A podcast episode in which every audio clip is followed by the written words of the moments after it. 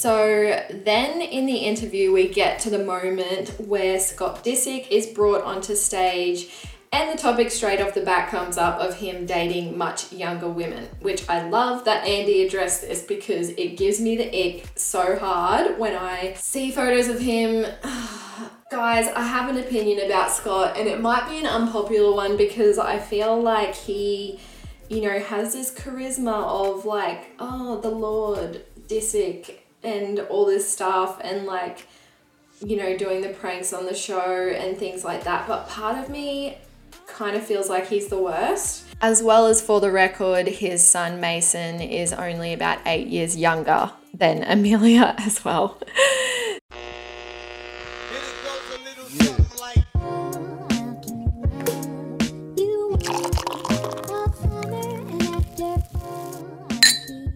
You are listening to the Mindless Podcast. It is your place to switch off from the stress and seriousness of reality and escape into some mindless topics with me, Benita Schuh. The Mindless Podcast is a place for us girls to come together, sip a bit of wine, and chat about all things reality TV, social media, pop culture, women in business, and even a little bit of true crime. It's a bit of a mixed bag of all of my favorite topics, so I really hope you enjoy this episode.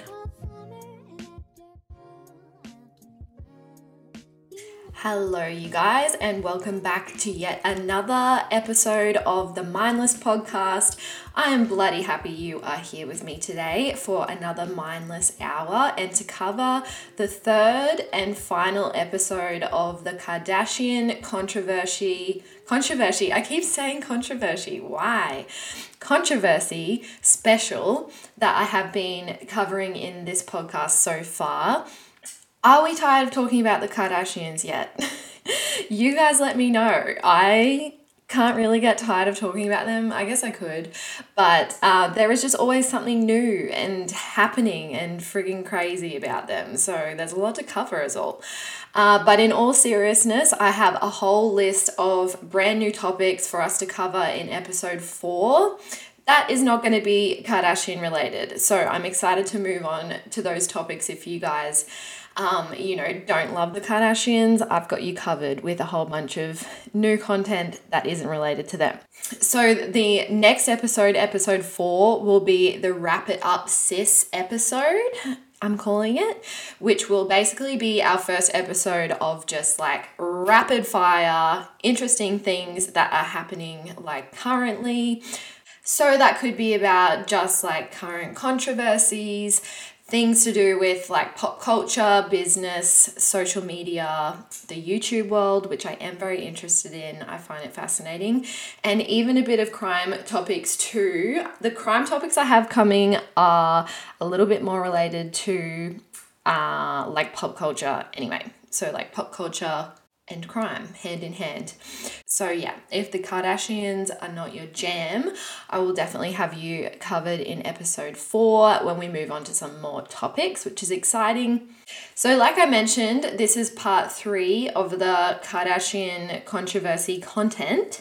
So, please make sure that you go and visit episode one and two before moving on to this episode.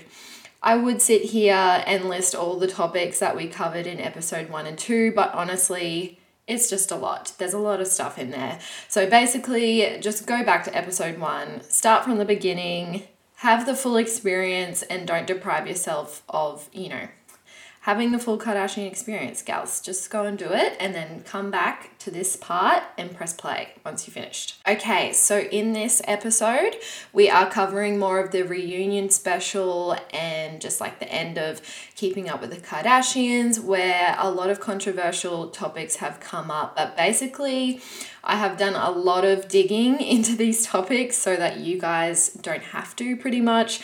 So, we will cover a lot more interesting facts that weren't covered in the episode, or just like in a lot more detail, basically. And I do also want to mention that I went to a cafe this morning and I watched this whole episode of Keeping Up with the Kardashians, the final curtain or whatever they called it, so that I could take my notes of like what I wanted to cover in today's podcast. and I took my laptop um, so I could get on the internet and like do a bit of digging for you guys.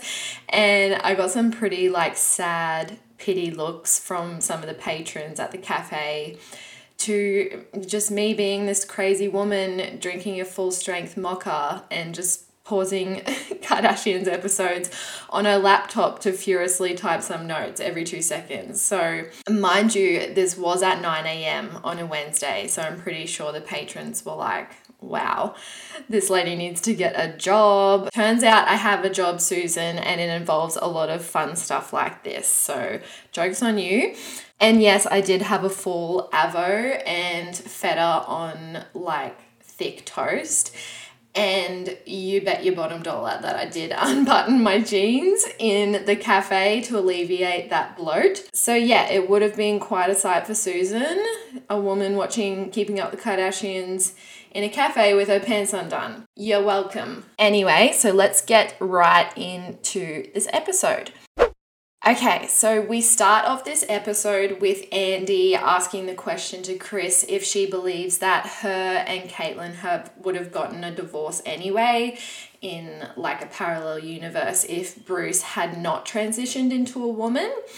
And Kris basically says that yes, it would have happened anyway, which I think is totally true. I don't know if you guys remember, but like Bruce had already moved to a like a second house in Malibu quite like a long time before any of this, you know, rumors of their split kind of went public. And he, in the episodes, was like spending more and more time at this place in Malibu and even like in their interactions with each other, like between Bruce and Kris I feel like you could sense like a fair bit of resentment, in my opinion. Like, you know, when you can just tell couples have just been together for too long or something, I feel like they had that vibe anyway. And this was like way before Bruce had um, came out public and said that he was transitioning into Caitlyn. So then we start talking about the transition Bruce made into Caitlyn and how it impacted on Kylie and Kendall in particular. And the girls go in to say that they wanted Caitlyn just basically to be her most authentic self, but did mention that they did feel like they needed to like mourn Bruce as their father, which I think is totally fair. Like it, it is a bit of a loss of a person, if that makes sense. So let's rewind a little bit back to 2015. So Bruce did an interview with Diane Sawyer in April 2015 where he was seen with like long straightened hair and it exposed in the interview basically that he said, Yes, well, I'm just going to read the exact quote. Yes, for all intents and purposes, I am a woman. So, this was like the first confirmation of the transition that the world had really seen, which was really big news at the time. And there was, of course, you know, the cover of Vanity Fair magazine that came out with Caitlyn looking super glammed up in like this one piece kind of bodysuit and you know flowy locks in like really flowy curls and like full glam. And this was the first time that there had ever been a cover with Caitlyn as Caitlyn and the headline read just three simple words call me Caitlyn is what it said on the front. Which I don't know if this was a little jab at the Kardashian family at the time that she chose to spell Caitlyn with a C and not a K, which using the K letter in all their names is what the Kardashians are obviously known for. But something that I didn't actually know before that I found out when I was doing my little research about this topic was that the paparazzi and the tabloids had actually had suspicion about Bruce's transition or potential transition for like quite quite some time. Like there was a lot of rumors that were circulating for quite some time uh, before anything kind of came out and it was made quite public and like confirmed. So yeah, there was a lot of rumors at the time and he was being followed by the paparazzi like all the time basically for them to just try and like catch you know, something happening that Bruce was doing at the time that would indicate a potential transition. But this identity crisis that Bruce had goes way back before, um, you know, anything was actually put properly into play. And it's been said that he was planning on transitioning before the Olympics um, like before his whole career even started. In 1976, he was in the Olympics, but instead of transitioning, he overcompensated basically with his confusion about his gender and just like threw himself into his athletics and just focused intensely on that instead. So then in 1981, Bruce had married Linda Thompson, who you guys would know Brody Jenner and maybe Brandon Jenner. So that is their mum. Brody Jenner is obviously off the hills and whatever else. Um, so that is their mum, Linda Thompson. And it's been said that during Linda and Bruce's marriage, that Linda had known that Bruce had liked to cross dress and wear makeup on occasion and was like seemingly okay with that. It, it kind of was said, um, I'm pretty sure it was in Caitlyn's tell all book that she ended up bringing out. Um, said that Linda was quite aware of that side of him, but I don't know if she just kind of thought that that was the extent of it, like maybe a little quirk, you know, that sort of stuff. Um, but Bruce had later opened up to Linda and admitted you know, he wasn't sure that he was going to be able to stay a man forever. And this ended up breaking up their marriage. So then, after Linda Thompson um, and Bruce had ended, Bruce went on to marry Kris Jenner after that which really raises the question if Kris knew about this side of Bruce because he was quite honest about the cross dressing and like wearing makeup and stuff like that in his previous marriage to Linda. So I don't know if it was that side of him that had like previously resulted in, in the divorce with Linda that kind of made him like really repress all that stuff maybe when he went into the marriage with Kris. Um, so maybe she really didn't know about that side of him. I have no idea. But it is really crazy to me that all of those years ago, like so many years ago, Linda Thompson knew all about this side of Bruce. Um, but you know, relatively kept it to herself. And it wasn't for another 34 years after the fact that anything like truly came to light and truly was, you know, put into play in the paparazzi and the public. So if you go and look at photos of Bruce from the 70s compared to the 80s, you'll notice I went and had a look at this myself. Like if you look at a photo of him in his heyday of um you know, when he won the Olympics and all that sort of stuff, he's like very buff, very masculine, has, you know, not facial hair, but has the ability to grow facial hair and stuff like that. Um, compared to the 80s, he began to start looking like quite feminine in appearance, really thinned out, had like very smooth skin. And Caitlyn ended up saying in her tell all book later that when she was Bruce, he had started taking female hormone drugs for about five years in the 80s and also had the hair on his face and chest removed by like um, laser hair removal, I'm pretty sure it was.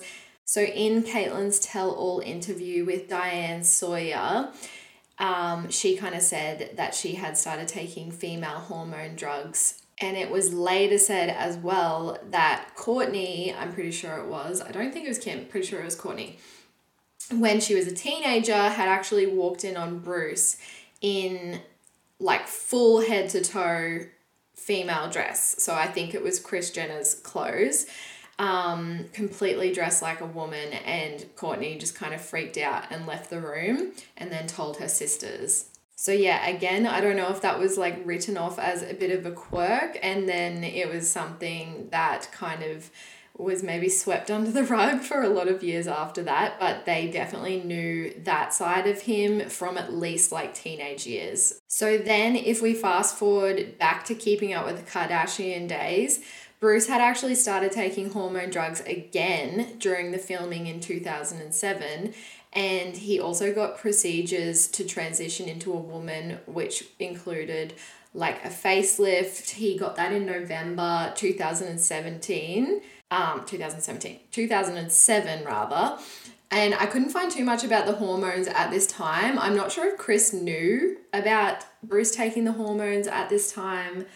I can't say she would have. I feel like it would have been a secret because that would have been like a bit of a revelation at the time, and she seemed pretty shocked.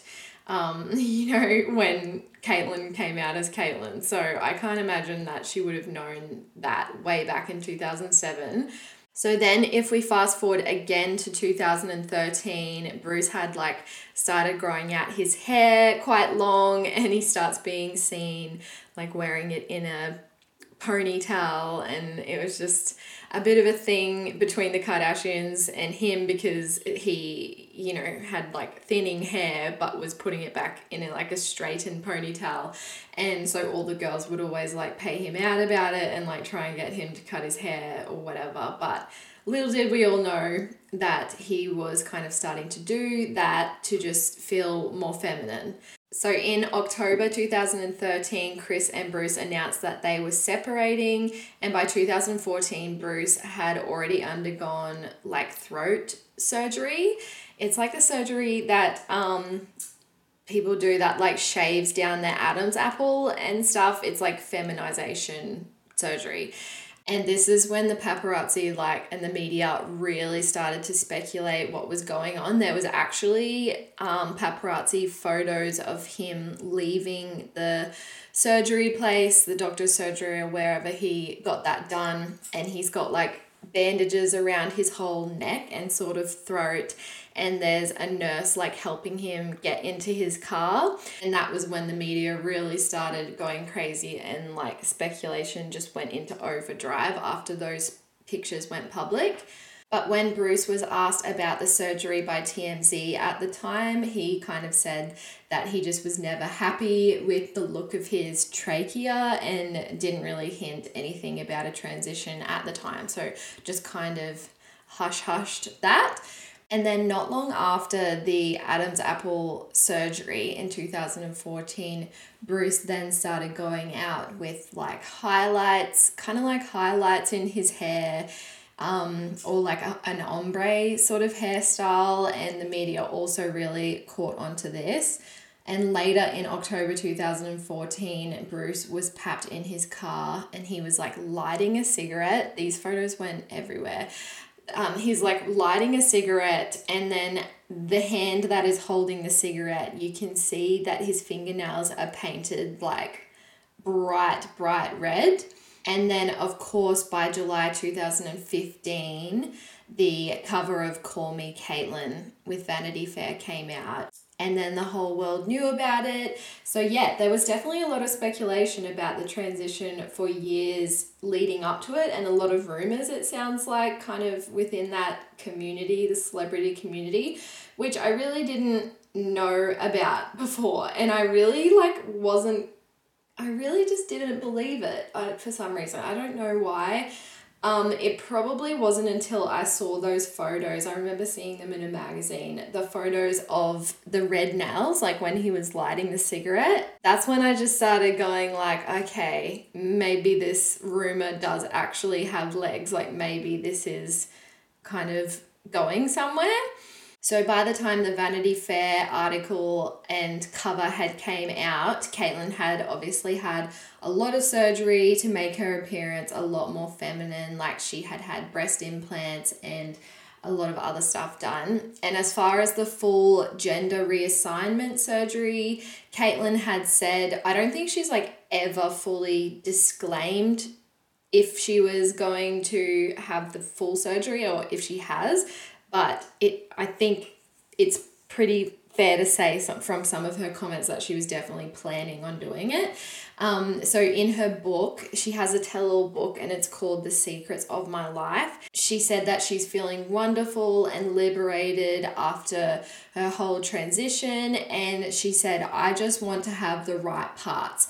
I am also tired of tucking the damn thing in, is what she said. So, as far as Caitlyn's dating life since her transition and the split with Kris as well, not too much is known about this. And to be honest, I'm a little bit confused in what I was able to gather. So, Caitlyn has been quoted saying that she has been left with no interest to engage in a sexual relationship with women.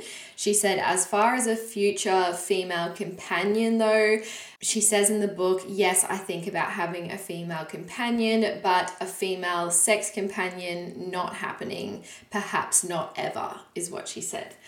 Which I don't know if that has to do with. Um, like without getting too graphic, but the mechanics of that whole area post transitioning, like I know I've watched a documentary before and they were pretty much saying that like sexually after transitioning um, men and women sexually it can be really difficult for them. Let's just say that um, so i don't think it's you know the same. So I think that the reason that she is more referring to like a companion more than a sexual relationship might be an indication towards that sort of stuff. Um, yeah, if you know what I'm saying. So, most recently, Caitlyn has been living with who she has called her life partner.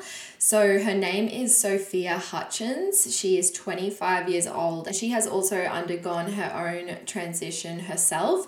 So the two live together in Malibu, and Sophia is also Caitlyn's manager as well. But when she has been asked by the media about it, Sophia has come out heaps of times and said that Caitlyn and Sophia's relationship is not at all sexual, and she kind of said that it was more.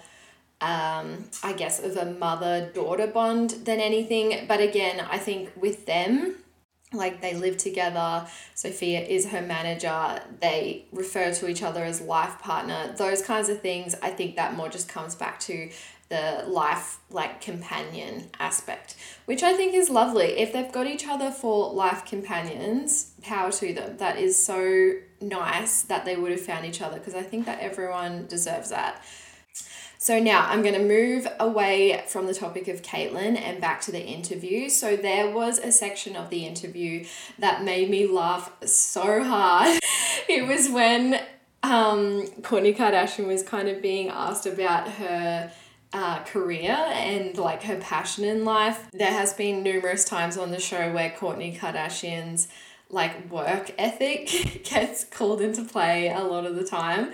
Which I mean, let's be real, she could go the rest of her life with not working another day.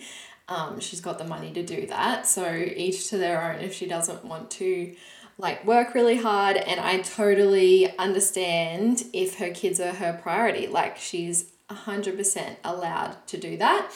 But there was this section where Andy asked Kourtney what her passion is when it comes to work.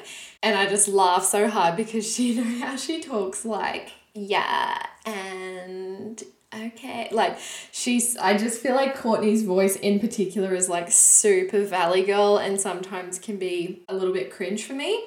But there was this section where uh, Andy asked courtney you know, what her passion is when it comes to work and courtney just gives this like wishy-washy explanation like Kim's face was just like she was pulling facial reactions like, is this bitch serious? As Kourtney was answering it.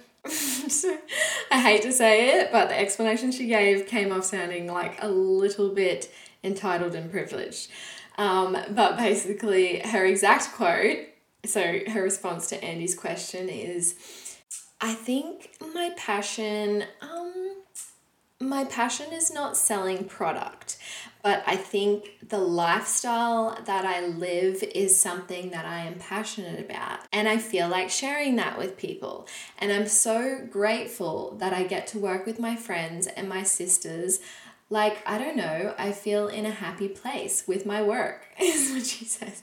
So basically, she's passionate about her lifestyle, which is like, you know, being a millionaire and organic food.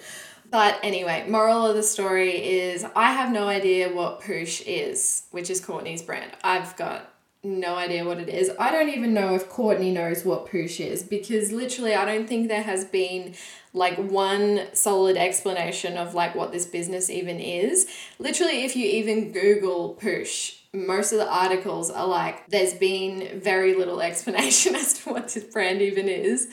Um, and even in like the Instagram of Poosh and like all the teasers when it first came out, it's like she's actually not really explaining what the purpose is or what what the business is. Um, so basically, from what I can gather, it seems to be very similar to Gwyneth Paltrow's business, which is called Goop. Um, which I mean, Goop and Poosh, like I don't know, sounds familiar to me. But so basically, it's a lifestyle website that has articles like how to last longer in bed and how to treat hormonal acne organically and stuff like that. And then on the website, it seems like they sell like their recommended products. Um, so it might be like a $90 face moisturizer or a $3,000 couch or chair. Like, I don't know, guys. It's all very random and it doesn't sound like the website has been going very well from what I could read. It kind of seems to be like the least performing out of what all the other sisters do. And Kourtney has been quoted saying, like, she doesn't understand why it hasn't been a raving success. But I think the main thing is is like have a look at who the consumer is. Like have a look at who's watching the show. Are they going to go and buy, you know, $90 face moisturizers or $110, you know, jade face roll face rollers and stuff? Like I don't know if that is the target market that's going. But then again, Skims is quite expensive and so is Good American. They're both very expensive. So I don't know, guys. I think they need to do a little bit more research into who their brand identity is. But anyway, so then in the interview, we get to the moment where Scott Disick is brought onto stage and the topic straight off the bat comes up of him dating much younger women, which I love that Andy addressed this because it gives me the ick so hard when I see photos of him. Guys, I have an opinion about Scott, and it might be an unpopular one because I feel like he, you know, has this charisma of like, oh, the Lord, Disick, and all this stuff, and like, you know, doing the pranks on the show and things like that. But part of me kind of feels like he's the worst. I know that he has, you know, mental health struggles and things like that, and people like ship him and Kourtney so much. Like, people really want them to get together and stuff like that. I actually think that that's a bad thing. Like, if she got back with him, I think that that is like a step back for her. I don't think that's the answer. Um, yeah, he's a lost soul, and I feel for him, and I hope he sorts it out. But but yeah, it's just been interesting like in the prime of him doing like all of this bad shit that he used to do to Kourtney and just on the show and acting like a dick. Like when he put that like hundred dollar bill in that waiter's mouth. Oh my god. Oh my god, that behavior is so fucking bad. Like imagine if you saw that in public. Or imagine if you're the waiter and had a hundred dollar bill put in your mouth. Fuck, I would go ballistic. But anyway, um, he's really, there's been a really interesting turn that has happened from, you know, when he was super douchey back in the day and like doing all this bad stuff. And then there kind of has been a turnaround in how he's being presented, and now everyone's like, oh, we love Scott and Lord Disick and all this stuff. But people have forgotten a little bit about the bad shit he's done. Like, anyway, I'm going to talk about it more here, but basically, like, he was unfaithful to Kourtney. He cheated on her numerous times. He, there's a lot of rumors. I'm going to say allegedly because I don't know what the legal terms are surrounding this, and I really can't take on a lawsuit at all. But um, allegedly, uh, is you know heavy into drug use and alcohol use um, and stuff like that, and yeah, there's a lot of shit. I'm sure you all remember it, but I just feel like people forget about it a lot of the time. Anyway, back to the topic of dating much younger women. So Scott goes on to say that everyone gets this wrong, and the assumption is that he like seeks out these younger women, and he basically gives the most cringe answer ever and says like the young women seek him out, and he can't help it that the young women are like interested in him, which sounds like so douchey and like, oh, like these 19 year old girls are interested in me, which sounds really shit, but he's not wrong. Like that truly is the fact. Like think about all of the, you know, Instagram models and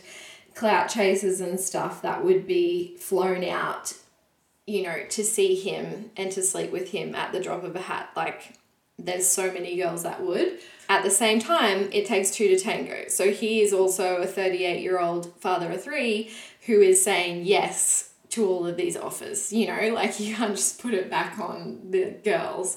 So, yeah, let's just keep in mind while I continue that he is, in fact, a 38 year old father of three. So, Scott has been linked to a lot of very young Instagram models as more of like a fling, I guess, like, you know, flying girls out to see him and stuff.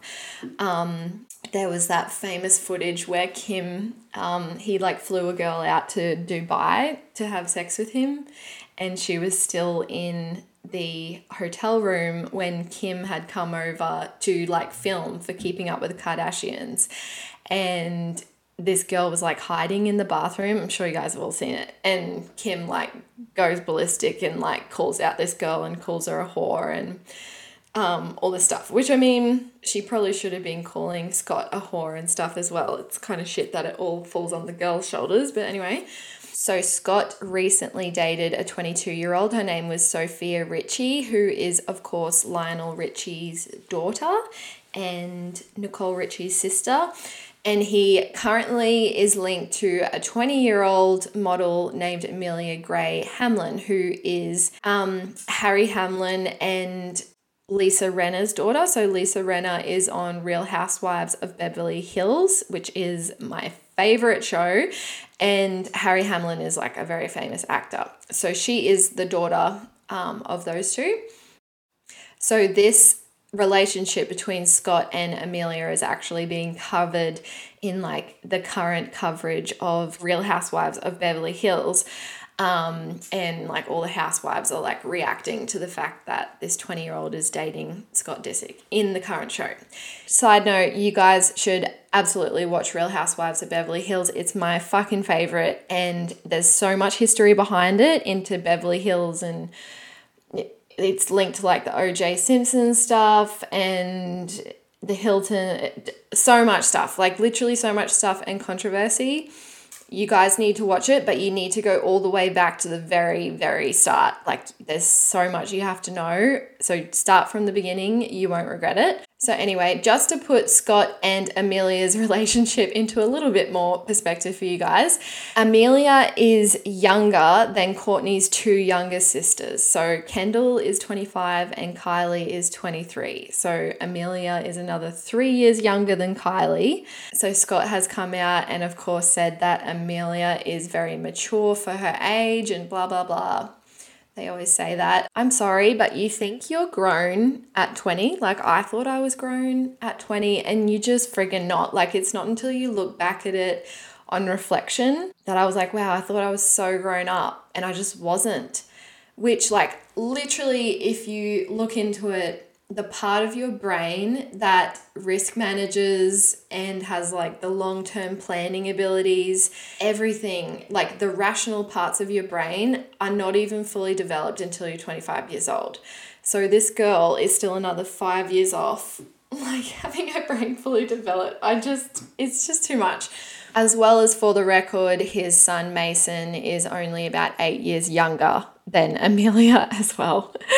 So, Amelia's mum, Lisa Rinna, who, by the way, is my favorite cast member of Real Housewives of Beverly Hills, maybe her and Kyle, I think, are my favorites. Oh, and Erika, but then there's the whole current shit going on with Erika, which we're actually going to talk about in a future episode. Um, everything that's going on between Erika and her ex husband. Whoa, that is a whole nother friggin' bag of cats. Is that even a saying? I don't know, but it's fucking dramatic, guys. We'll talk about that later.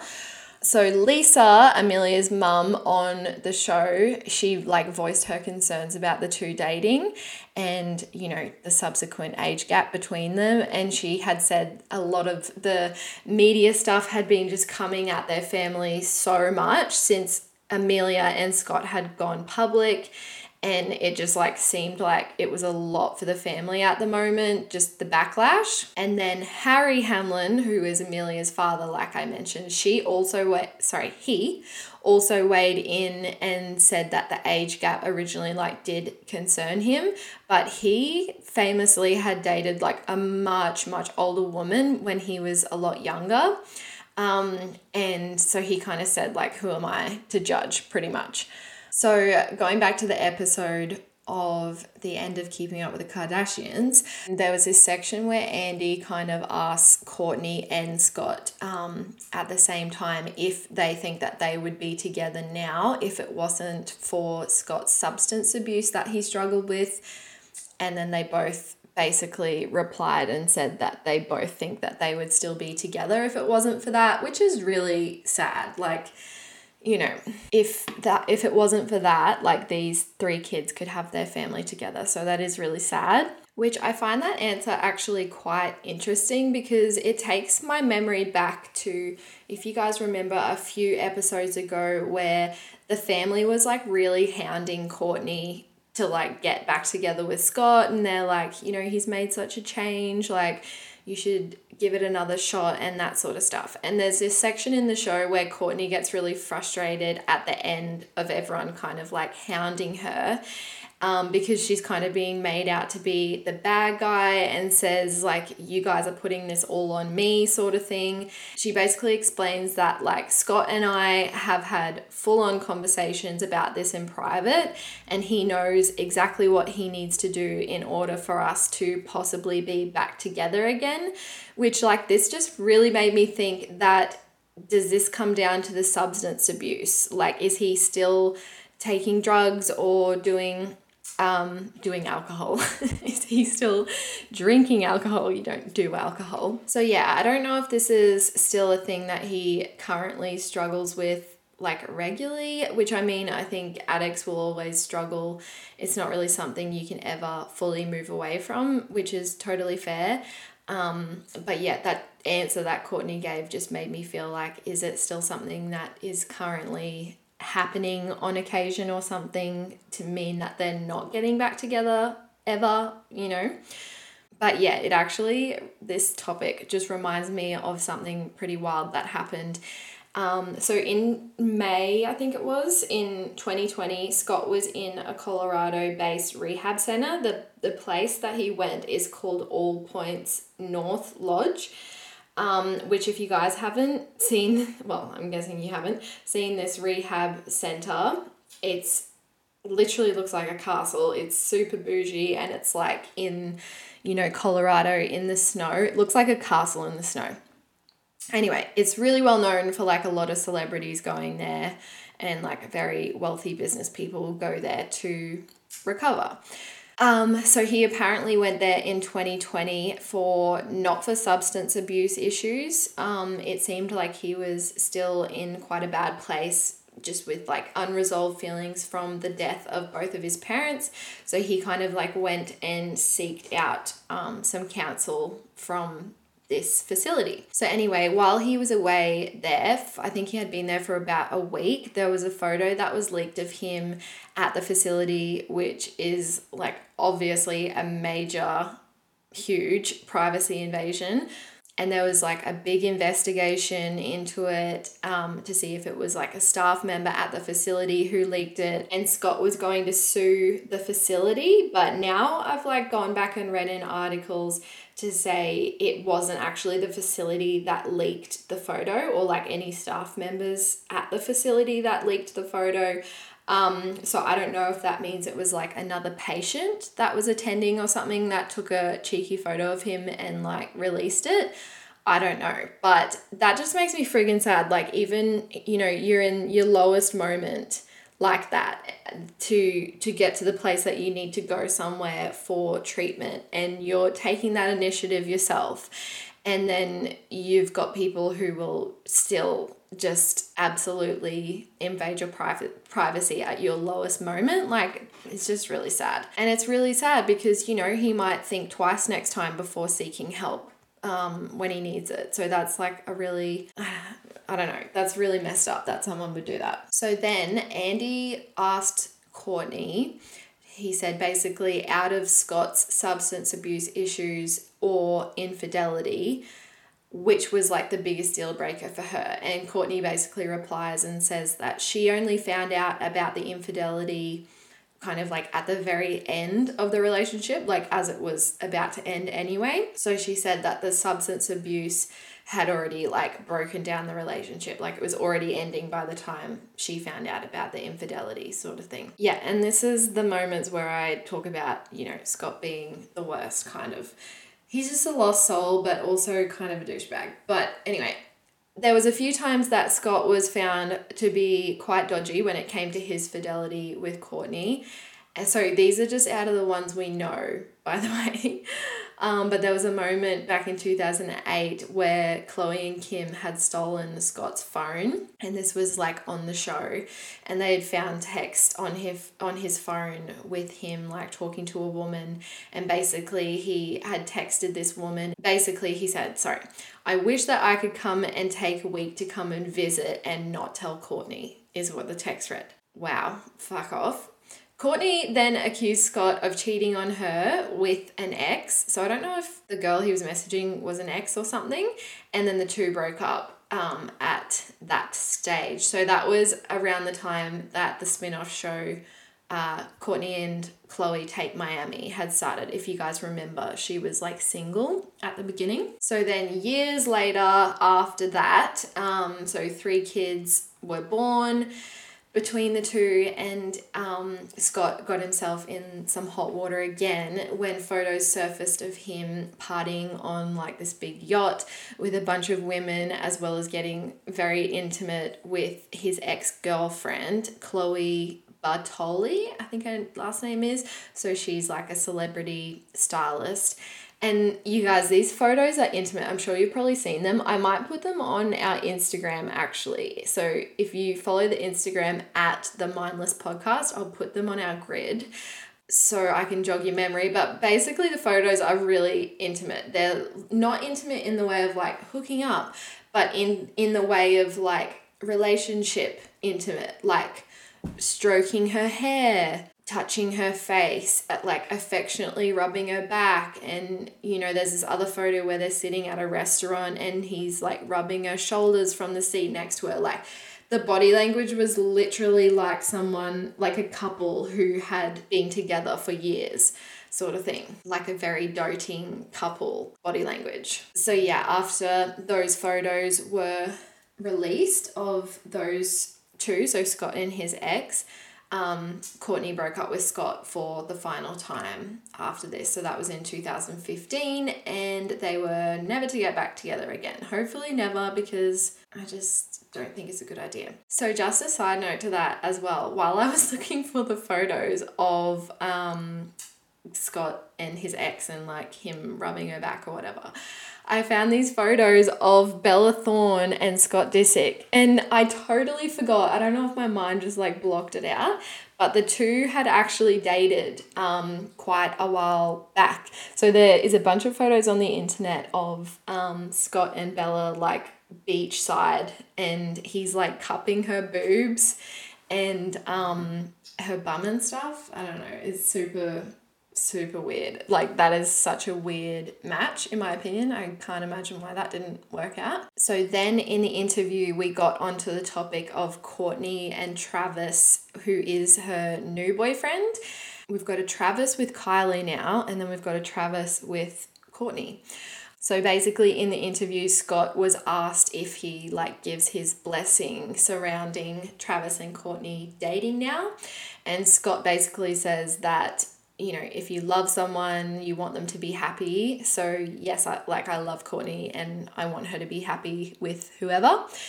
So, if you guys didn't know or have been living under a rock, it seems because these pair are literally in every tabloid at the moment, licking each other's faces. Um, Kourtney and Travis Barker are dating. So um, they've been really public so far, especially with the PDA. I did post a photo on our Instagram um, a few days ago of them like literally licking tongues at the UFC. Um, so I might be, yeah, presenting a little bit of an unpopular opinion, I don't know, in saying that it's just the PDA from them too is just a bit much for me. It's just a bit much. They've both got kids.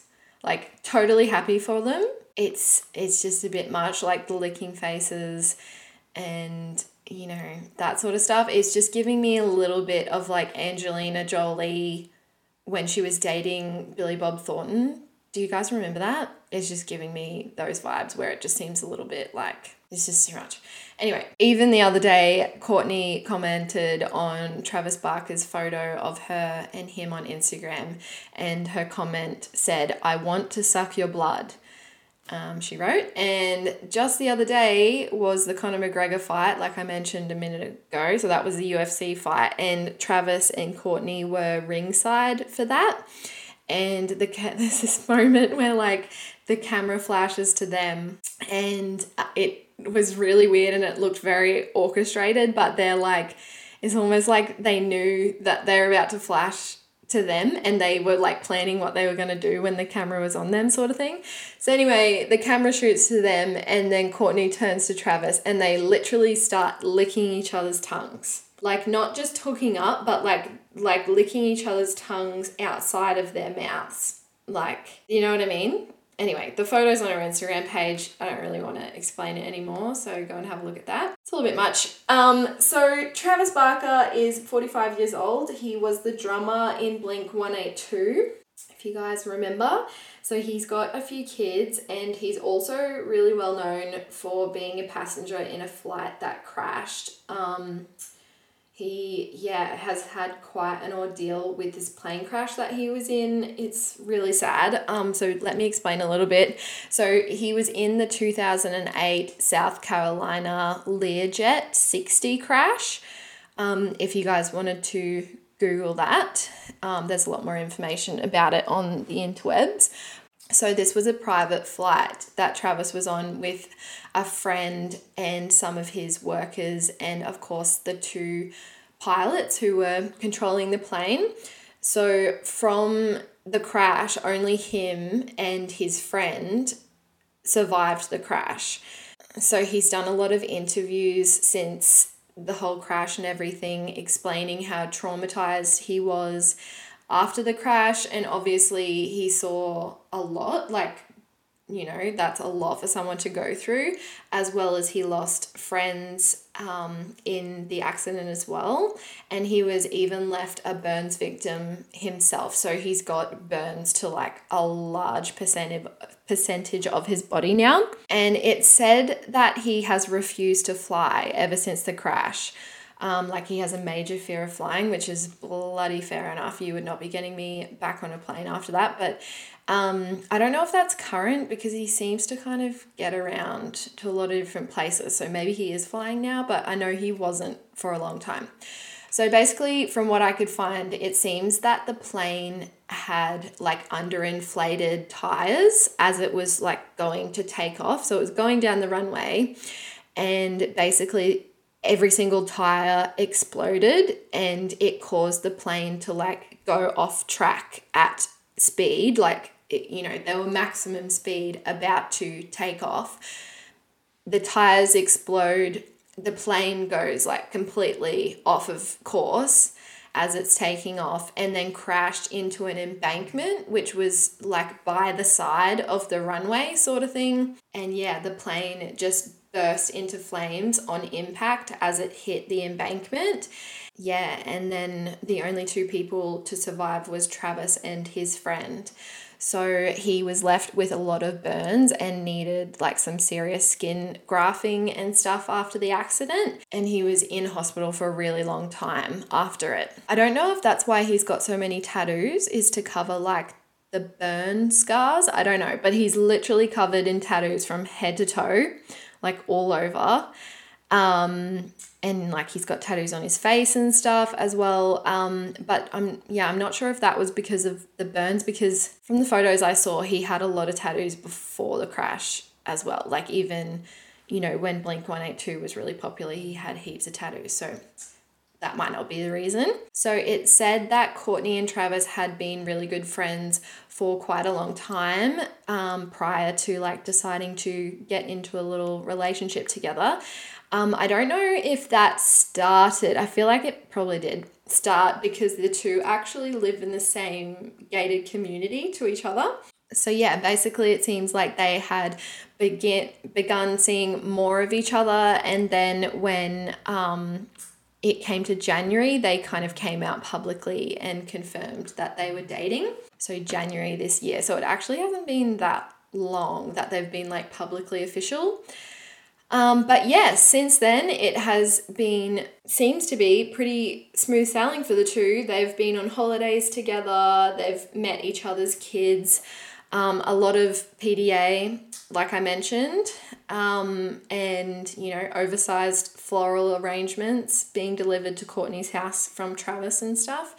Um, and as far as I read this morning, there is a lot of um, engagement rumors going around at the moment. I don't know if that rumor has any legs. It's still early days, but I don't know. They seem like very infatuated with each other, so could potentially be seeing an engagement between the two, which would actually make for Kourtney's first engagement, I believe, because I don't think her and Scott were ever actually engaged. But yeah, so that could potentially be exciting. So, moving on from Travis and Kourtney now. So, in the interview of the reunion special, the topic of Devin Booker and Kendall Jenner's dating life came up, and Kendall went and confirmed that the two are in fact dating. So, if you guys didn't know, Devin Booker is a Phoenix Suns basketball player.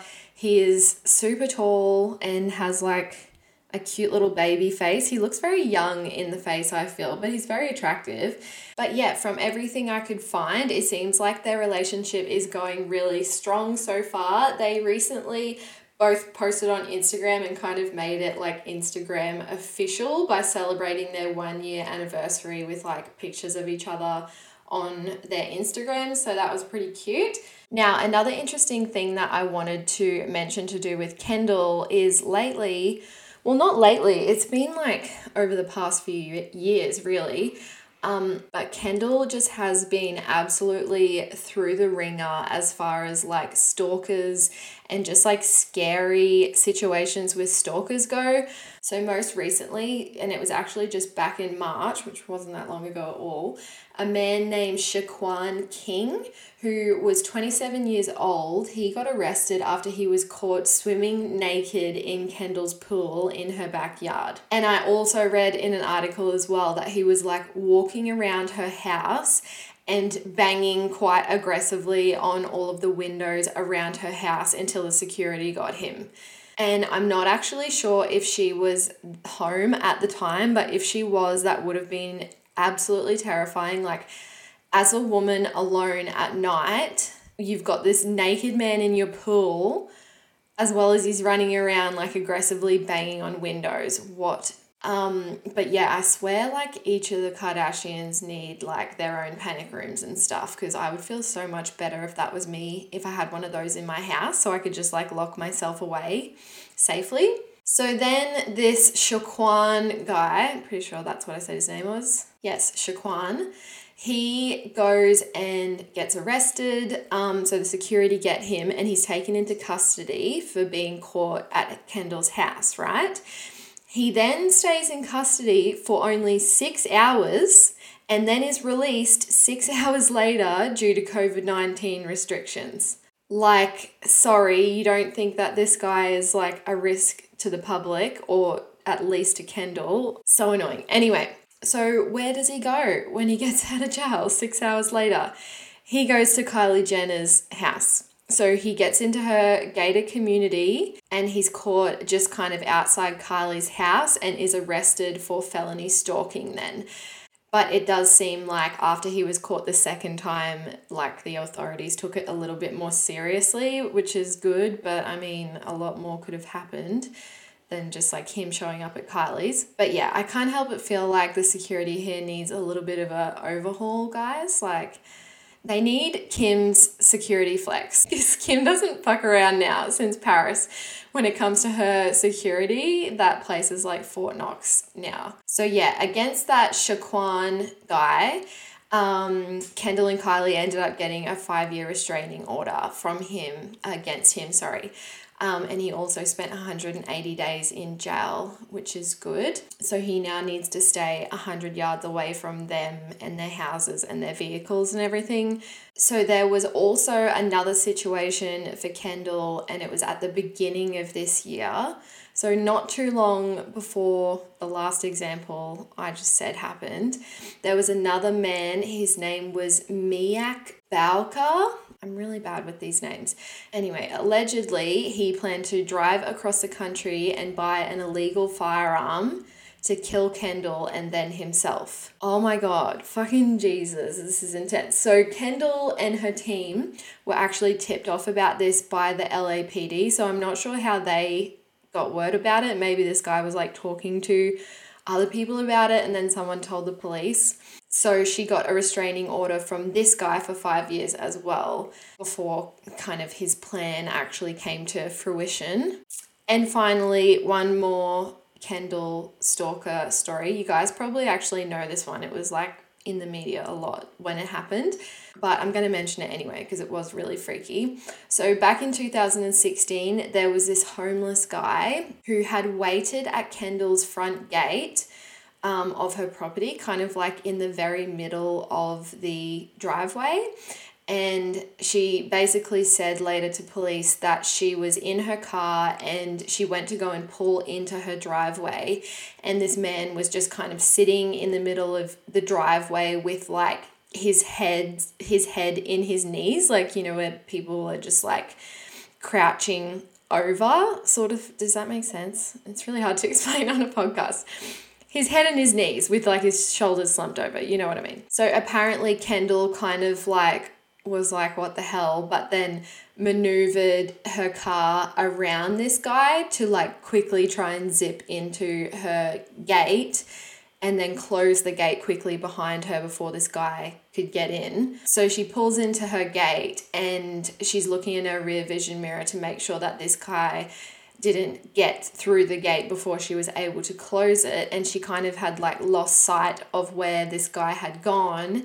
And then once the gate was closed she sees this guy pop up on the driver's side mirror and he's like approaching the driver's side window. Um, yeah, and his face just kind of like popped up out of nowhere. She said she's never been so terrified in her life. And she had wound down her window like just a little bit enough to talk to him. And she was yelling to him, saying, Who are you? Like, what do you want? sort of thing. And then apparently he did not say a word back. He just like stared at her. And she was saying, I want you to leave. Like, you need to go right now. Then apparently, once she had said to him, like, you need to leave, go away he just freaked out and he started hitting her car windows. Mind you, this is on her driver's side, so he's hitting the windows right next to her. And then Kendall said that she was like kind of freaked out, was able to reverse back out of the driveway and like leave the property. And she drove straight to her friend's house because she was just terrified. And yeah, it turns out that this guy had actually approached her before outside a couple of condos that she owns and had like quite aggressively approached her in the past as well. So this definitely wasn't the first run in that she'd had with that guy either. But yeah, honestly, the poor girl must be really terrifying. There's a lot of crazies in this world. So back to the interview. So in the interview, the topic of Khloe and Lamar Odom comes up, and Khloe gets asked by Andy if, you know, Khloe and Lamar talk anymore and she says that they don't talk, but she wishes him well um, and, you know, wishes him all the best kind of thing. So, if you guys didn't know recently, like quite recently, there was um, kind of like a social media fight that broke out between Lamar and Khloe's most recent ex, Tristan. Which, I mean, these guys just need to friggin' move on because I don't know how many times Khloe needs to be cheated on by these absolute fuckboys, which is exactly what they are. So, anyway, it seems like Khloe and Tristan, for a time, decided after COVID went really rampant to give things another go. And there was the whole conversation of them having another baby through surrogacy and things like that. But there's not been really too much of an update on what's been going on with the surrogacy, if that's like still happening or if it's a success or what's going on. But yeah, it seems like they've recently broken up again um, between, yeah, Khloe and Tristan. So can't say I didn't see that one coming. But recently there was a little bit of an Instagram argument that went on between Tristan and Lamar. So it's all very petty, but I'll tell you guys what happened. So it has been pretty well documented that Lamar has pretty much tried ever since him and Khloe broke up to get back with Khloe and he's been very open about this in interviews and stuff. He like like openly says that that's wifey is what he says and that he wants her back and that sort of stuff. So basically what happened is he went and commented like a comment on Khloe's recent photo on Instagram and it was like a like a heart emoji and then like a fire emojis and then um, said like the words hottie sort of thing, you know, like giving her a compliment and saying she's hot basically. And then Tristan has seen this comment and he has like replied to Lamar Odom's comment. This was pretty savage. So, this is what he said back to Lamar. He said, God saved you the first time. Play if you want, different results. And then, like a bunch of shrugging emojis, like a guy shrugging. So basically, we all know what he's talking about, and he's just saying, like, back off, sort of thing, which I don't know if Tristan is at all in the position to be telling anyone to back off because he seems like arguably, arguably just as destructive as Lamar is. So basically, Tristan's comment is obviously referring to the near fatal overdose that Lamar had had back in 2015. So basically, from what I can understand from the story, and don't 100% quote me on this because I don't actually know if the timelines fully line up, but I'm pretty confident that this is the timelines. Um, so, anyway, here's the story. So, in Lamar has released a tell book. Um, so, in the book, he kind of details a scenario that happened in 2015 around this exact same time um, that Khloe and Lamar have both confirmed that this did actually happen. So basically, Khloe had gotten word that Lamar was up in a hotel with a bunch of strippers and a bunch of cocaine. Basically, he talks about it in his book. He says that literally it was just like a sea of strippers and cocaine. Love that. Um, so Khloe and Kris Jenner and their two security guards busted into the hotel room and confronted Lamar in this very compromising position. And apparently, one of the strippers tried to like protest in some sort of way to Khloe. I don't know if that was like telling Khloe to go away or like getting in her face. I don't know. Um, it didn't say in the story in Lamar's book. But basically, what Lamar did say is that Khloe like beat the absolute shit out of this stripper and was like standing over her and screaming and pulling her hair and everything. And so, meanwhile, the security guards that came up with them are running over trying to get Khloe off of this stripper. And Kris Jenner is just in kind of like the corner screaming. Can you guys imagine like being a fly on the wall in this scenario? Like Kris Jenner's just screaming, crying while Khloe's just going off, you know, pulling a stripper's hair. What do you mean? So Lamar admits in his book that Kris and Khloe had gotten their security guards to like clear the hotel room of any drug paraphernalia and just like tidied everything up um, for Lamar while he's just off his face. So obviously, Khloe found Lamar in this position, which means that the two weren't on good terms at all. Like, she'd be pissed, obviously.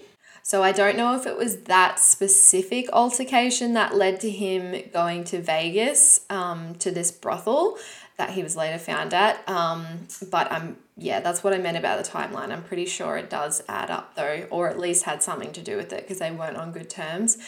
So basically, in his book, he says that you know him and Khloe weren't good, and he kind of just went fuck it. I'm to go to Vegas. And in his words, get some ass is what he said. Love that. And so basically, he says that he had seen this place on the TV. It's called the Moonlight Bunny Ranch. It is a legal brothel in Vegas. Lamar says that he had seen like a video of this place and he had always like wanted to go there. But this place, the Moonlight Bunny Ranch, you guys should actually go and YouTube it. Um, there's like a whole bunch of tours and stuff um, of, you know, the whole place that you can go and watch and there's like a bunch of interviews that they do. It's like very public like they've got a lot of um, media attention i guess you'd say. So like i mentioned it is a legal brothel in nevada so it kind of is actually out in the sticks so people really do have to travel for it.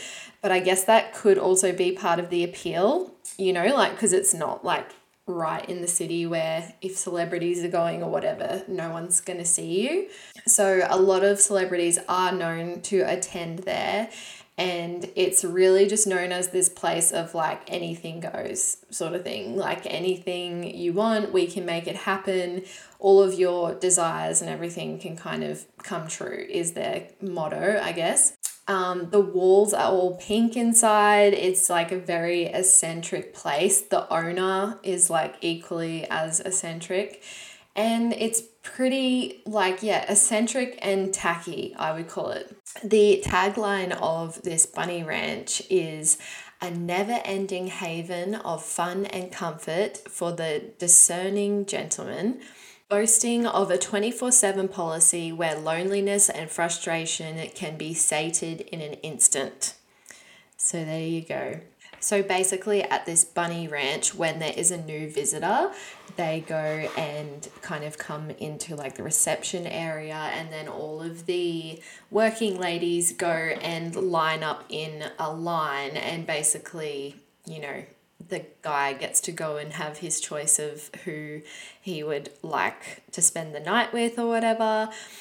And then from there, they can go and have a drink at the bar with the woman that they chose, or they can go straight to the room for their booking or whatever they want to do. But yeah, Lamar had said that he had seen videos of this place online and that he you know, always wanted to visit there. So basically, while Lamar was there, he just completely writ himself off and partied for a number of days.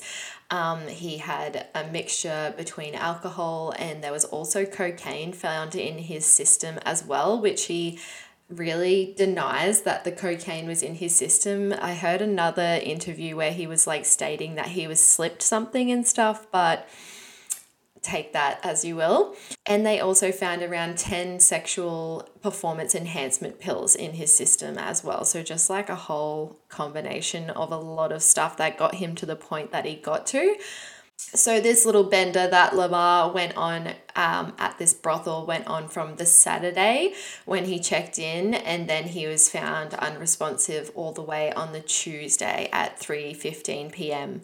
So the Bunny Ranch went and called 911, and he was taken to the hospital um, from there. So it's believed he had 12 strokes, which is crazy that he's even alive after that, and he also had six heart attacks so when he got to the hospital, they had put him in a medically induced a coma and basically had to like from there once he gained um, consciousness again he like had to completely learn to physically live like all over again. He had to learn how to walk how to talk go to the toilet.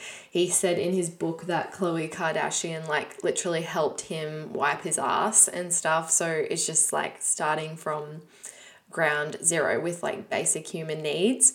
So obviously, we know that Khloe kind of stuck around, um, even though they had were already like pending a divorce at this time. Khloe had stuck around to support him while he was in a really bad place after after the overdose, and I guess just kind of trying to get him back to health um, before she put anything else into play to do with their divorce.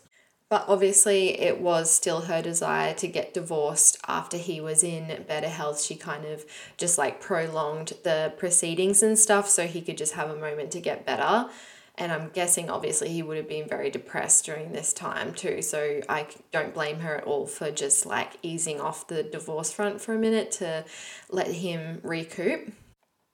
And then from there, once he was kind of standing on his own again, she had helped him a lot. Um, she then moved on with the divorce proceedings, which, wow, she is a very strong girl. And I don't know if I could ever do that and be that strong, but she did. So then the section of the interview comes about where Andy asked Khloe if she suspected that Tristan was cheating um, before she had kind of found out. And she goes on to say that she didn't have any suspicions that Tristan was cheating um, when she found out. It was only two days before she was due, um, well, before she went into labor to have True. Two days, oh my God, like I'm trying to think of my mindset at that time, just like being so pregnant and ready to give birth, and then add all that additional stress onto it. Oh, Honestly, it's so fucked. So yeah, if you guys didn't know, there was security camera footage out of like a nightclub that came out and this was kind of when everything hit the fan with Tristan originally. So Khloe was pregnant at the time and Tristan can be seen in this security footage from the nightclub. He was like kissing two girls. They're like, he's motorboating their boobs and they're like grabbing his dick and stuff. It's just pretty full on. And then I'm pretty sure as well later on that night, both or at least one of those girls that were in the security camera footage was seen leaving his hotel as as well. So let's just yeah, imagine what happened there. So, yeah, that all came to light two days before she was due to give birth, the poor friggin' thing. And she just sucked it up and allowed him to be in the labor room, you know, while she gave birth to her baby. And oh my God, what a friggin' awkward labor room. Like, imagine the vibe so awkward. There is actually a photo that I found on the internet when I was researching all of this, and it's right, it must have been like right before True was born, and it's kind of just like a group photo, and Khloe's sitting in the bed in like the labor room, and all of her sisters are around her, and Kris and Malika and stuff, and then Tristan's in the background, and everyone's just like awkwardly smiling. and I, you just would be standing there like, you motherfucker. Like, everyone knows what you did, and you're just sitting here in this room while she's going through this. I would just be like, get the fuck out. So, yeah, then of course, further down the track, there was as well the whole situation with Jordyn Woods. So, this was after Khloe had forgiven him. The whole situation with Jordyn Woods happened. So, yeah, that part, I feel like the Jordyn Woods story is very well known, but I'll just quickly recap it. So, basically, it seems like he did kiss her, um, or they did kiss. She claims he kissed her, but who knows? and had been like rubbing up her leg and basically had been asking her to stay at his house. Um, but yeah, there's a red table talk. Um, you know, the episodes that Jada Pinkett Smith does on Facebook, and you kind of just get Jordyn's perspective of the whole night basically. Um, so that's definitely worth a watch if you guys want to watch that. But yeah, I feel like you'll be able to read through the lines. Like it's definitely only one version of the story, I feel. But yeah, I really feel like this brings into question whether or not you guys think there is almost like a boundary that is being crossed by all of the Kardashians keeping their exes so close. Like, I don't know. It just doesn't sit well with me. What do you guys think? I've always wondered this when it came to the Kardashians because there's like obviously the relationship with Scott after everything that he's done, and then they kept really close with Lamar for a time after everything that he did. And then obviously the close relationship with Tristan, and he's kind of kept all in the loop and like Khloe is considering having a, another baby with him during uh, like through surrogacy and stuff and even though there's like all of these cheating scandals with every single one of those people you know, they still keep them around. And even the relationship between Kris and Caitlyn to an extent as well, they still communicate. I'm just not sure if it's healthy or if it's not. Like, it's definitely not the picture that I've been painted, like with my family to do with divorce. It was just kind of cut it at the cord, which I don't know if that is, you know, the wrong thing to be doing. I just, I don't know. Parts of me feel like it's maybe a little bit more destructive than it is good, or you're like almost hindering your own progress and like keeping a door open sort of thing so that you're not able to fully move on. I don't know. So, anyway, guys, I think that pretty much sums up the Kardashian controversy special for you. So, three out of three parts. I hope you guys enjoyed all of this coverage. And like I did mention on the Mindless podcast, we're going to go on to cover some different topics after this one. It's not all going to be about the Kardashians. It just took me a bloody three part episode to cover everything because there's just so many topics, so much scandal. But um, yeah, thank you so much for joining me and for staying with me for another mindless hour. I hope you guys enjoyed it and maybe found a little bit of an escape from like the regular hustle and bustle of your life and just take a moment out to talk about some weird shit with me and just bloody relax. Please, please don't forget to share this podcast with your friends. I would love if you guys could screenshot the podcast playing like on your iPhone and then post it to your Instagram story and tag us at the Mindless Podcast and get the word out about this podcast because that would really, really help me out. Like you guys can imagine, it does take me a minute to get all this content together, so any support and help is really appreciated. Please don't forget to follow me on Instagram at Benita Schuh, and Schuh is spelled S C H U H, and follow the Mindless Podcast on Instagram at the Mindless Podcast. And be sure to give this podcast a five star rating and tell us a little bit about what you thought about it. Positive ratings only, please. Be gentle with me. I'm not sure I'm ready to take a negative one yet um, because I'm new here and I'm still learning. So be kind, please. I'll catch you guys in the next episode with some brand new content and brand new topics for you. I hope you have a really excellent week. Bye.